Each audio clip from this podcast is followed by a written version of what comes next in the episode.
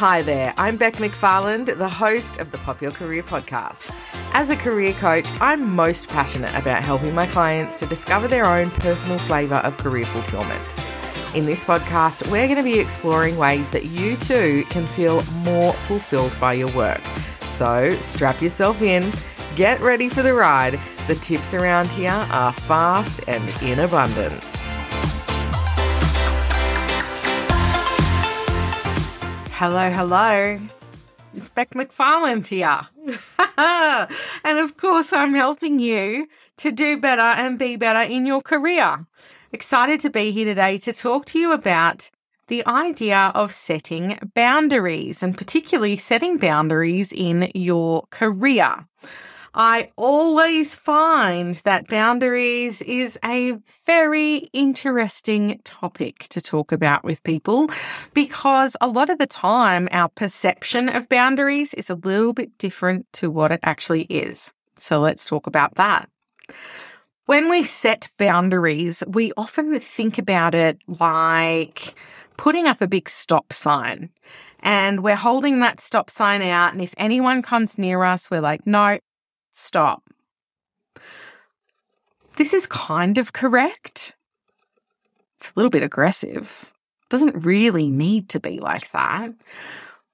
But also, what it fails to appreciate is that the stop sign is actually double sided. Now, if you don't get what I mean by that, I just want you to imagine that when you set a boundary, when you draw a line in the sand, you are effectively saying to somebody else, This is my boundary. I do not give you permission to cross it. But you are also saying the same to yourself. Here is a boundary. I do not give you permission to cross it. And the boundaries that we set are just as much for ourselves and are just as important for ourselves as they are for the people around us. And I think this is really important because when we ignore or abuse our own boundaries, we're actually sending mixed messages to people and we're actually diminishing the boundaries that we have set. I work with a lot of people who need to set better boundaries. I shouldn't say need. Need is, um, again, you know, perhaps not the right word. I work with a lot of people who could choose to set better boundaries. They might benefit from setting better boundaries. what do I mean by this though? I mean, I work with a lot of clients who have things like perfectionist tendencies or workaholic type tendencies and who really struggle with drawing a line when it comes to things like work life balance the number of hours that they're willing to work, the way in which they they are willing to work and things like that. And what I find is that a lot of these people get themselves into a little bit of a pickle because they repeat these behaviors over and over and over again, so much so that their behavior becomes like part of their identity or part of their personality. You know, when I'm talking to people who are like consistently working 10 hour days in the office, but they've been doing it for the last seven years and their boss does that too. It's really difficult for them to first comprehend that it is okay to set a different boundary. But then for them to be able to communicate that boundary to the other people that are in their lives as well, like it can be a little bit tricky. I do think that sometimes when you change jobs, it can be a really good time to identify what your boundaries are and then to be able to communicate them. Because at that time, the people that you're working with, like they have no experience with you. They don't know what was part of your identity or your behavior in your last job. So there are no expectations. So you can set those expectations or those boundaries right up front and say things like, Hey, on Thursdays, I have to leave the office at three o'clock on the dot because I need to get my kid to swimming lessons. That's a boundary that is totally okay for you to set. Or you may have different boundaries around the type of work that you are willing to do. or around the type of clients that you are willing to work with. Now, I have got a couple of boundaries that are specifically about the hours that I work. So, one of my boundaries is that I do not work with clients on a Sunday. Sometimes I do work, right?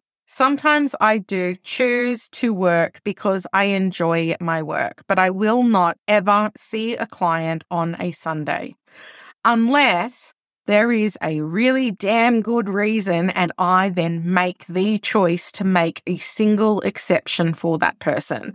And the likelihood of that happening is pretty much nil. I'm really strong on that particular boundary. So, another boundary that I have uh, around the hours that I work is that I don't do client stuff or stuff for the business that requires me to be front facing at night. So I do not do Zooms at night, whether that be delivering Zooms or attending Zooms. If I book in for an online course or program, I'm not going to attend the Zooms at night. It's just not going to happen. Um, but I'm also very discerning around the types of events and things like that that I go to at night. I really try and steer clear of networking events and things that happen at night because realistically, at night time, I like to park myself on the lounge, hang out with my husband, and watch television. I'm a television fanatic and I really appreciate that time every night. And I don't want to compromise on that. Now, recently I did make a choice to compromise on that to attend an evening event but I did that very much by choice because it was an event that I was really, really looking forward to going to because I really, really wanted to hear the speaker talk, right? It was something that I was excited about. So I allowed myself to be a little bit flexible with my boundaries at that time, but otherwise, I'm really firm on it. This episode is brought to you by the Career Clarity Quest, my absolutely free seven day program, which is designed to support you in getting so much clearer about your next steps. Find it at popyourcareer.com forward slash quest. Now, one of the things that I like about having boundaries is that they are just matter of fact. It's not about anyone else. Um, it's not offensive. And if people get offended by your boundaries, then hey, like that is totally their choice. It reflects nothing upon you, though. And so, because of this, I find that having these boundaries allows me to communicate things to people without feeling bad or feeling guilt or feeling judged or anything like that. If someone invites me to go somewhere or do something at night, I'm just like, oh, I'm sorry, I don't do things at nighttime. If someone says to me, hey, can I book an appointment on Sundays? I'm like, I'm sorry, I don't do client appointments on Sundays. Now, they're just a couple of boundaries around the hours that I work, but there are other boundaries that I have as well. So I'm in the process of implementing a boundary around using Facebook Messenger. And this is not just with my business, this is actually with my friends and everything as well. I find Facebook Messenger really, really overwhelming. I don't enjoy using Facebook Messenger. I find that it creates stress, it creates anxiety. And so I am in the process of implementing a system, which means that I will no longer be using Facebook Messenger. I am personally going to be working with my team to put some other mechanisms in place that basically mean that people cannot contact me through Facebook Messenger anymore. And that if they would like to speak to me, these are the ways that they can do it. Now, I had a little moment of feeling quite guilty about that and thinking to myself, you know, how are people going to feel about this? Are they going to think that I'm being a diva because I'm putting these rules around communication and stuff?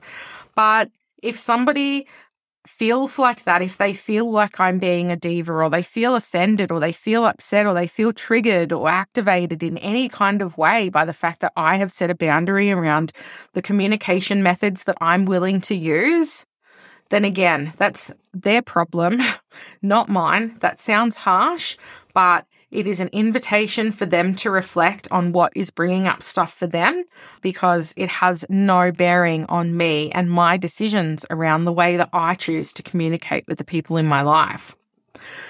So, again, the beauty of having that boundary means that once I've set it in stone, I don't need to feel bad about it. I don't need to be going about apologizing to people saying, oh, sorry, I don't use Facebook Messenger. There is no sorry anymore. And again, that's not me trying to be an asshole or trying to create problems for anyone or anything like that. It's just me basically saying, this is like, it's not comfortable for me. It's just not the way that I do things. So I understand that in a workplace, when you've got a manager, there's a lot of things that maybe you feel like you can't set boundaries about. But I would challenge you to think otherwise. I would challenge you to go back to your career values that we spoke about in episode six and seven and have a think about like, what are the things that are most important to you? And once you understand what those things are, what are the rules by which you live your life, setting those boundaries becomes a lot easier. So, as I said, boundaries are definitely a lot easier to communicate and to maintain when you are at the beginning of a relationship with somebody. But I don't want you to feel like just because you have an established way of doing things that you can't change that established way of doing things and implement boundaries at a later stage.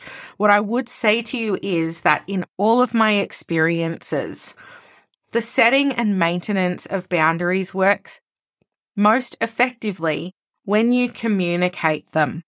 The people around you are not mind readers. So if you find yourself getting upset that people are boundary stomping and that they're doing things that feel uncomfortable to you, then the first question that I would ask yourself is Have I appropriately communicated this to the other person? Do they understand that this is a boundary?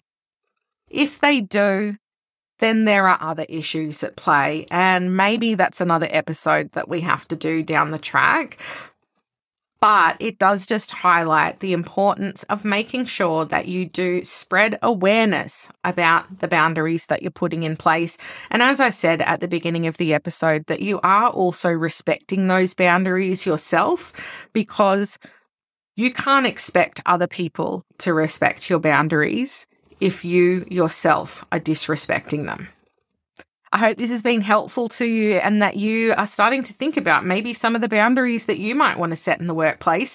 I do have a few more boundaries floating around. So if you're interested about hearing about them, I would love for you to check in with me over on social media.